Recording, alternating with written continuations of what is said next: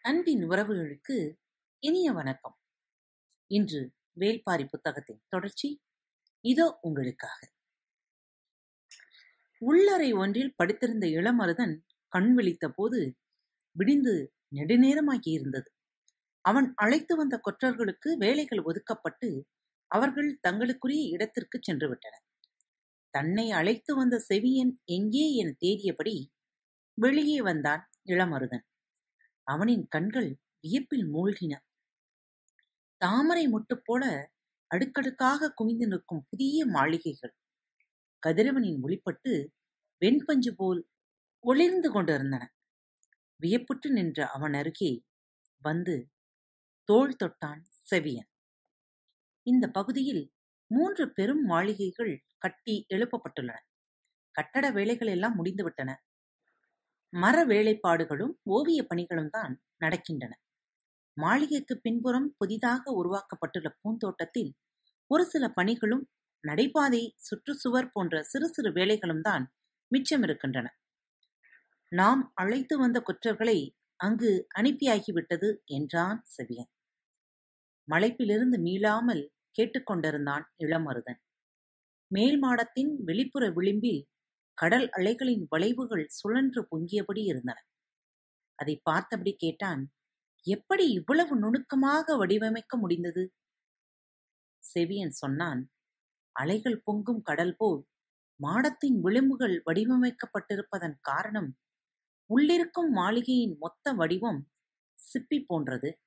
சிப்பிக்குள் இருக்கும் ஆதி இருளுக்குள்தானே வெண்முத்து சூழ்கொள்ளும் புரியாமல் விழித்தான் இளமருதன் இதுதான் மணமக்களின் பள்ளியறை. இந்த பேரரசின் வம்சக்கொடி வேர்பிடித்து மலர வேண்டிய மாளிகை. அசைவுறா கண்கள் திரும்ப மறுத்தன. வாருங்கள் உள்ளே போய் பார்ப்போம் என சொல்லி மாளிகைக்குள் அழைத்துச் சென்றான் செவியன். உள்ளே மகத நாட்டு வினைஞர்கள் நெடுங்கதவுகளை இழைத்து பொருத்தும் பணியை செய்து கொண்டிருந்தார்கள். காற்று எங்கும் நுண்ணிய மரத்தூள்கள் மிதந்து கொண்டிருந்தன. சந்தனத்தின் வாசனை மாளிகைக்குள் நுழையும் முன்னரே இளமருதனின் மூக்கில் ஏறியது. உள்நுழைந்த இளமருதன் வடிவிலும் வாசனையிலும் வண்ணத்திலும் நிலைமறந்து நின்றான். பெரும் வட்ட வடிவில் ஒன்பது தூண்கள் நின்று கொண்டிருந்தன. தூண்களின் மடிப்புகளும் வேலைப்பாடுகளும் இணை சொல்ல முடியாதவை. அந்த தூண்களின் மேல் குவிமாடம் இருந்தது. மாடத்தின் மேற்கூரை முழுவதும் ஓவியம் தீட்டப்பட்டிருந்தது. இரவு நேரத்து வானம் நிலவு ஒளிந்து கொண்டிருக்க எங்கும் விண்மீன்கள் மின்னிக் கொண்டிருக்கும் காட்சி அதில் இருந்தது. அண்ணாந்து பார்த்தபடி மேற்கூரையின் முழு வட்டத்தையும் நோக்கினார் ஓவியர்கள் வேலையை முடித்து விட்டார்கள். ஆனால் குறித்துக் கொடுத்த அந்துமன் வந்து பார்த்து சரி என சொன்னால்தான் சாரத்தை பிரிக்க முடியும். இன்று நற்பகல் அவர் வந்து விடுவார்.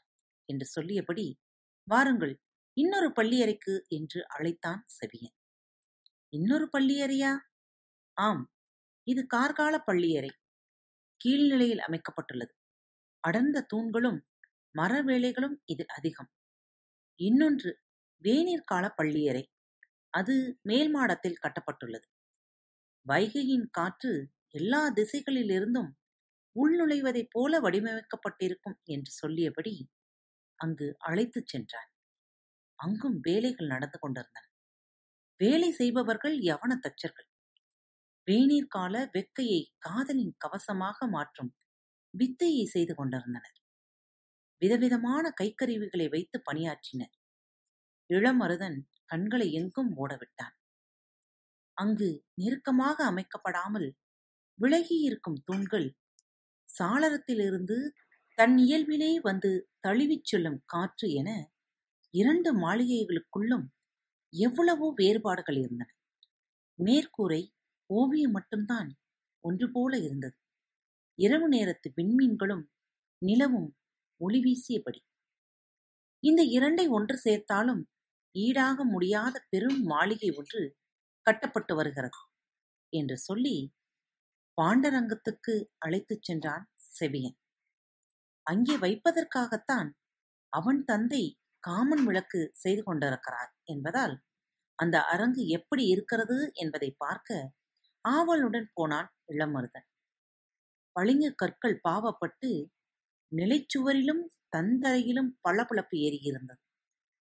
ஓவியங்களும் மர வேலைப்பாடுகளும் மனித கற்பனைக்கு எட்டாத பேரழகு கொண்டு விளங்கின. கலை வேலைப்பாடுகளின் உச்சம் என இந்த அரங்கைச் சொல்லலாம். நடுவில் ஆடுகளம். அதைச் சுற்றி இசைக்கவும் பாடவும் பார்த்து ரசிக்கவும் ஏற்றவாறு ஒவ்வொன்றுக்கும் தகுந்த மேடைகள். எல்லா தூண்களிலும் சிற்ப வேலைகள் ஏறக்குறைய முடிந்துவிட்டன. சுவர்களில் சுதை வேலைப்பாட்டுக்கும் வண்ணங்கள் பூசப்பட்டு விட்டன மேற்கூரை ஓவியமும் முடிந்துவிட்டது. அந்துவன் வந்து பார்த்துவிட்டால் எல்லாம் முற்று பெற்றுவிடும் நிலைமறந்து பாண்டரங்கத்தை பார்த்து கொண்டிருந்தான் இளமருதன் வாருங்கள் அந்தவன் வருவதற்குள் நாம் உணவருந்தி விட்டு வந்து விடுவோம் என்று சொல்லி அழைத்துச் சென்றான் செவியன். கோட்டைக்கு தெற்கே மதுரையின் இடுகாடு இருந்தது. இறந்து போன மேற்கு வாசலின் தளபதி மாரையனின் உடல் அங்குதான் கொண்டு வரப்பட்டது. வீரர்கள் உடலேந்தி வந்தனர். நேற்று நள்ளிரவு யானையை குறுக்கிட்ட மாரையனை சற்றும் எதிர்பாராமல் துதிக்கையால் சுழற்சி அடித்தது. குதிரையின் முதுகெலும்பு நொறுங்கி கீழே சரிந்தான் மாரையன். பின்னங்கால்களால் அவனை மிதித்து கடந்தது யானை. பின்புறம் வந்த வீரர்கள் நிலைமையை உணர்ந்து யானை கட்டுத்தறியின் தலைவன் அள்ளங்கீரண்டம் செய்தி சொல்ல ஓடினர். கீழே உட்கார்ந்திருந்த பாகனுக்கு இப்போதுதான் விஷயம் பிடிபட்டது. யானைக்கு மதம் கொள்ளவில்லை. மதம் பிடித்திருந்தால் இந்நேரம் தான் உயிரோடு இருக்க மாட்டோம். தந்தத்தில் தாங்கி பிடித்திருக்கும் குறுக்கு கட்டையால் இந்த இடத்தையே தகர்த்திருக்கும். முழுநிலை உணவு மூன்று சுற்று கொடுக்கப்பட்ட பிறகு அயர்ந்து தூங்கிக் கொண்டிருந்த அதை எழுப்பி வேலை வாங்கியதில் ஏதோ பிரச்சனை ஏற்பட்டுள்ளது. தளபதி மாரையன் அவசரப்பட்டு இடையில் வந்து குறுக்கிட்டு விட்டார். இது வேறு திசை போகாமல் வந்த வழியே கட்டுத்தறி நோக்கிதான் போய்க் கொண்டிருக்கிறது என்று நினைத்தபடியே அதன் மேல் அமர்ந்திருந்தவன் குத்துக்கோலை வலது காதின் பின்புறம் சொருகிவிட்டு சட்டென யானையின் மேலிருந்து பக்கத்து மாளிகை சுவரின் மேல் தாவினான். அள்ளங்கீரனை பார்த்து தகுந்த ஏற்பாடு செய்வதற்காக அவரை நோக்கி ஓடினான். மாரையனின் வீரர்கள்தான் முதலில் கட்டுத்தறியின் தலைவனை வந்தடைந்தனர். வீரர்கள் ஓடிவரும் வேகத்தை பார்த்ததும் என்ன நடந்திருக்கும் என்பதை புரிந்து கொண்டார் அள்ளங்கீரன் தளபதியை மிதித்துக் கொன்றுவிட்டது என பதபதித்து சொன்னார்கள். உடனடியாக மூன்றாம் தரியில் இந்த யானைகளை எழுப்ப உத்தரவிட்டான். எத்தனை நூறு யானைகளை பழக்கியவன் அல்லங்கீரன்? போர்க்களத்தில் எதிரிகளின் யானைப்படையை சிதைக்க எத்தனையோ முறை வழிவகுத்தவன் வயதாகிவிட்ட காரணத்தைச் சொல்லி யானைப்படை பொறுப்பிலிருந்து விடுவிக்கப்பட்ட போது வாரக்கணக்கில் உணவெடுக்காமல் பட்டினி கிடந்து துயரத்தைக் கடந்தவன். யானைகளுடனேயே வாழ்வைக் கழித்தவன். வயதான யானைகள் இருக்கும் கட்டுத்தறி இப்போது இவன் வசம். யானைகளால் ஏற்படும் சவால்களை எதிர்கொள்ளும் பொழுதுகளில் அவனது ஆளுமையைக் கண்டு நாடே நடுங்கியிருக்கிறது. இப்போது உடல் மிகவும் தளர்ந்து விட்டது ஆனாலும் சவாலை சந்திக்க தயாரானான். நிலைப்படை வீரர்கள் அலையலையாக யானையின் பின்னால் வந்து கொண்டிருந்தனர். அவர்கள் கோட்டையின் உள்பக்கமாக போகாமல் கட்டுத்தறியை நோக்கி நடந்தனர். வீரர்கள் பாதுகாப்பான தொலைவில் பின்தொடர்ந்தனர். குறுக்கு தெருக்களின் வழியாக விரைந்தோடி வந்த பாகன் கட்டுத்தறியை அடைந்தபோது அல்லங்கீரன் அங்கு இல்லை. செய்தியை கேட்டு யானையை மறிக்கப் போய்விட்டார் என்பதை உணர்ந்தான். அவர் போன திசை நோக்கி ஓடினான். யானைக்கு மதம் பிடிக்கவில்லை கட்டுப்பட மறுக்கிறதை தவிர கட்டுப்பாட்டை மீறவில்லை. வலது காலில் இருக்கும் காயங்களை நோக்கி கட்டுகளை வீசி இறுக்கிவிட்டால் அது அசையாமல் நின்றுவிடும். இதை அவரிடம் சொல்லத்தான் விரைந்து வந்தான். ஆனால் அதற்குள் எல்லோரும் போய்விட்டார்கள். அதற்கு மதம் பிடித்துவிட்டது என கருதி அதை வீழ்த்தப் போகிறார்கள். எப்படியாவது அந்த செயலை தடுக்க வேண்டும் என பதறியடித்து யானையை நோக்கி ஓடினான் பாகன் யானை வந்து கொண்டிருக்கும் வீதியை அடைந்தான் அல்லங்கீரன். கொடுக்கு போல் மேல் தூக்கி இருந்த அதன் அடிவாளைக் கொண்டுதான் மதத்தை கணக்கிட முடியும். வந்தவுடன் அடிவாளை பார்க்க முயன்றபோது மேலே பாகன் இல்லை என்பது தெரிந்தது. அவனை யானை கொன்றுவிட்டது என்ற முடிவுக்கு அவர் போனதால் மேல் தூக்காமல் இருந்த அடிவாளை அவரது கண்கள் காணவில்லை. மத யானையை எதிர்கொள்வதற்காகவே பயிற்சி பெற்ற வீரர்கள் துல்லியமான தாக்குதலை முன்னெடுத்தார்கள். பாண்டிய பேரரசு யானை போர்களிலும் மத யானையை அடக்கும் உத்திகளிலும் நிகரற்று விளங்கியது. மதுரையில் மாபெரும் விழா நடக்கும் நேரம். சற்றே பிசகு ஏற்பட்டாலும் பெரும் இழப்பில் முடிந்துவிடும். எனவே தாமதிக்க வேண்டாம் என முடிவெடுத்தார் அல்லங்கீரன். அதை போகவிட்டு சரியான ஒரு நார்ச்சந்தியில் யானைகளோடு மறித்தார். அதே நேரத்தில் யானைகள் நான்கும் பிளிரிக்கொண்டு துதுக்கியை தூக்கியபடி அதை நோக்கி முன்னகர்ந்தன அவற்றின் தந்தங்களின் முனைகளில் பளிச்சிடும் பூண்களும் குத்தீட்டிகளும் மாட்டப்பட்டிருந்தன. அந்த அடர் இருட்டில் என்ன நடக்கிறது என்பது யாருக்கும் புரியவில்லை. பிளிரலில் பேரொளி எழுந்தபொழுதுதான் அது குறுந்தடியோடு மண்ணில் சரிந்தது. மற்ற நாட்களில் இது நடந்திருந்தால் இந்த பேரோசை கேட்டு மொத்த நகரமும் விழித்திருக்கும். ஆனால் விழா கொண்டாட்டத்தில் நகரம் திளைத்துக் கொண்டிருந்ததால் எங்கும் எதிரொலிக்கும் பேரொலிக்கு நடுவில் யானைகளின் பிளிரல் கொண்டாட்டத்தின் பகுதியாக காற்றில் கரைந்தது. தலைமை அமைச்சர் முசுகுந்தருக்கு முதலில் செய்தி சொல்லப்பட்டது. இந்த மாநகரை வகுக்கப்பட்ட வீதிகளின் வழியே கட்டிக்காப்பவர் அவர்தான். மணவிழா திருநாளுக்காக எங்கும் மங்கள பேரொளி நிரம்பியிருக்கும் நாளில் இப்படி ஒரு செய்தியை கேட்டு மனிதர் நடுங்கிப் போனார். இந்த செய்தி பரவாமல் உடனடியாக கட்டுக்குள் கொண்டு வந்தார். விடிவதற்குள் எல்லாவற்றையும் அப்புறப்படுத்த உத்தரவிட்டார். பெரும் மரவண்டியில் யானையை இழுத்து ஏற்றினர். முன்னும் பின்னுமாக யானைகளே அந்த வண்டியை இழுத்தும் தள்ளியும் கொண்டு சென்றன அந்த இடத்தில் மண்ணை கொட்டி குருதியை மூழ்கடித்தனர் இரவோடு இரவாக வேலையை முடித்தனர் ஆனாலும் விதிகளின்படி விசாரணை உண்டு என்பது எல்லோருக்கும் தெரியும். அரண்மனையின் நாள்களையும் கோள்களையும் கணித்துச் சொல்லும் தலைமை கணியன் பெயர்தான் அந்துவன். காலம் கணிக்கும் கணியனான அந்துவனின் சொல்லுக்கு மறுசொல் இல்லை. இந்த மாநகரில் அவன் கணித்துச் சொல்லும் சொல்லே பேரரசின் சொல்லாகிறது. சிறு கோல் ஒன்றை எப்போதும் கையில் வைத்திருக்கும் அவன். தடித்த கோல் போலவே உடல் கொண்டவன்.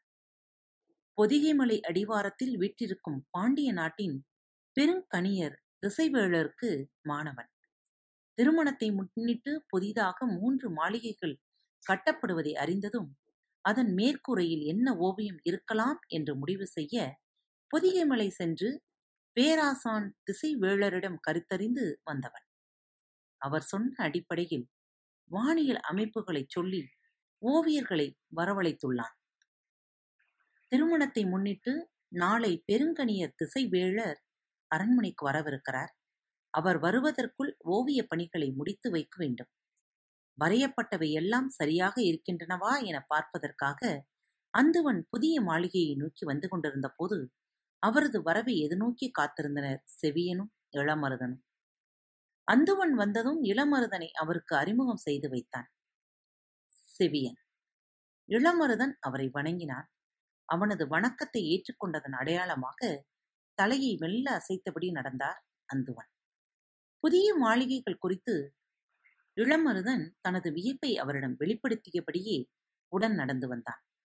மூவரும் கார்கால பள்ளியறையை நோக்கி நடந்தனர். கட்டட அமைப்பை மர வேலைப்பாடுகளை கலை நுணுக்கங்களை வியந்து சொல்லிக்கொண்டே அவன் வந்தான். மேற்கூரை ஓவியத்தைப் பற்றி ஏதாவது சொல்வானா என கணியனின் காதுகள் காத்திருந்தன. அப்போது செவியன் சொன்னான் கணியரே மூன்றும் வெவ்வேறு விதமான மாளிகைகள்.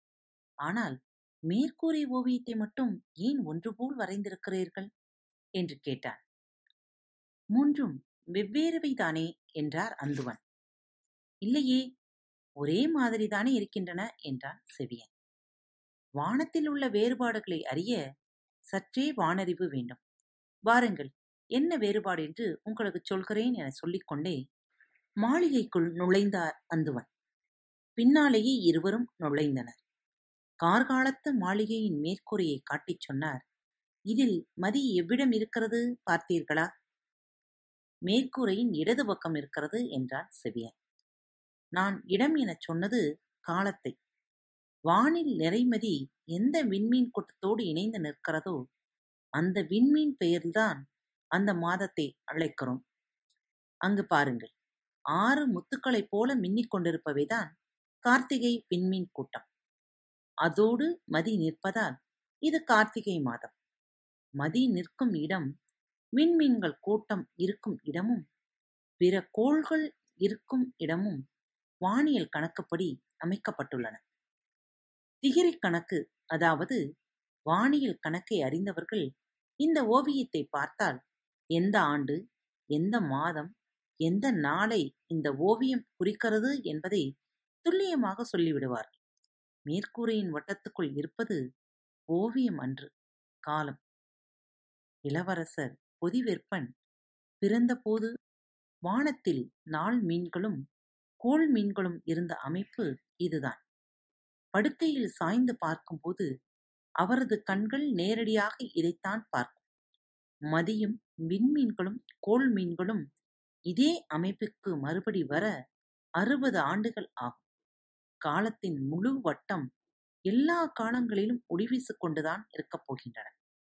அதைப்போல் என்றென்றும் ஒளி வீசக்கூடிய வாழ்வை நீ அமைத்துக்கொள் என்று காலம் அவருக்கு ஒவ்வொரு இரவும் சொல்லும். அந்துவனின் விளக்கத்தைக் கேட்டு மெய்சிலித்து நின்றான் செவியன். மேற்கூறியை அண்ணாந்து பார்த்தபடி இந்த இளமருதனுக்கு பேச நான் எழவில்லை. சற்று நேரம் கழித்து அந்துவன் சொன்னார் வேநீர்கால மாளிகையின் மேற்கூரையில் இருக்கும் கால அமைப்பு இளவரசியார் பொற்சுவை பிறந்தபோது நிலை கொண்டிருந்த வானியல் அமைப்பு. மூவரும் அந்த அரங்குக்குள் நுழைந்தனர். மதி முற்றிலும் வேறு ஒரு திசையில் இருந்தது. நாள் மீன்களும் கோள் மீன்களும் வெவ்வேறு இடங்களில் நிலை கொண்டிருந்தன. மூன்றாவது மாளிகையான பாண்டரங்கத்துக்குள் நுழைந்தனர் இது யார் பிறந்த கால அமைப்பு என்று கேட்டான் செவியன் அதுதான் எனக்கும் தெரியவில்லை. நாள்களும் கோள்களும் இந்த இடத்தில் இருக்க வேண்டும் என திசைவேலர் குறித்து தந்தார். அதன்படி வரைந்துள்ளேன். இது என்ன அமைப்பு என்று இப்போது வரை எனக்கு விளங்கவில்லை என்றார். அந்துவன் நாளை அவர் வரவிருக்கிறார். இதில் எத்தனை குறைகள் அவர் கண்களுக்கு தெரியப் போகின்றனவோ என்றவரின் குரலில் பதற்றத்தை உணர முடிந்தது. அரண்மனை கணியன் பார்வையில் நடந்துள்ளவற்றில் குறை கண்டறிய முடியுமா என்ன? அசட்டையான சிரிப்போடு அந்துவன் சொன்னார். வரையப்பட்ட வானில் எத்தனை விண்மீன்கள் இருக்கின்றனவோ அத்தனை குறைகளை அவரால் கண்டறிய முடியும். ஏனென்றால் வானில் அவ்வளவு நிறைவு கண்டவர் அவர். அதனால்தானே பெரும்புலவர் கபிலர் திசைவேளரை போற்றி அத்தனை பாடல்களை பாடியுள்ளார். சொல்லிக்கொண்டே அந்துவன் வெளிமாடத்தை பார்த்தபோது அங்கு வட்ட வடிவில் செய்து வைக்கப்பட்டிருந்த திகிரி மேடையின் மேல் நாற்சதுர கூண்டு ஒன்று வைக்கப்பட்டிருந்தது தெரிந்தது. அதை பார்த்ததும் பதறிப்போன அவர் அதை தூக்கி கீழே எறியுங்கள் என கத்தியபடி அதை நோக்கி விரைந்தார். அவ்வளவு நேரம் அவர் சொன்னதை வேந்து கேட்டுக்கொண்டிருந்த இளமருதன் அவர் கத்தியதால் ஓடிப்போய் ஐயா பொறுத்துக் கொள்ளுங்கள். நான் கொண்டு வந்த கூடுதான் இது என்று சொல்லிக்கொண்டே கூண்டை தூக்கி கீழே இறக்கினான். அந்துவனின் கண்கள் சிவந்தன. என்ன இது?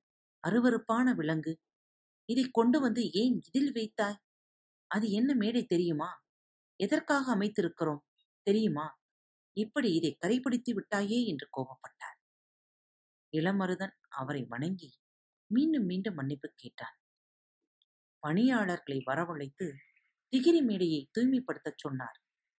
அவர்களும் வேக வேகமாக செய்தனர். செவியனுக்கு என்ன சொல்வதென்று தெரியவில்லை. தேவாங்கு இருக்கும் கூண்டை எங்கு வைக்க என இளமருதன் கேட்டபோது மாளிகையை விட்டு வெளியே தனித்திருக்கும் அந்த மேடையின் மீது வையுங்கள் என்று சொன்னது அவன்தான் வெளியிலிருந்து வந்துள்ள ஒருவன் செய்துவிட்டான் என்பதால் அவரது கோபம் இந்த அளவுக்கு இருக்கிறது.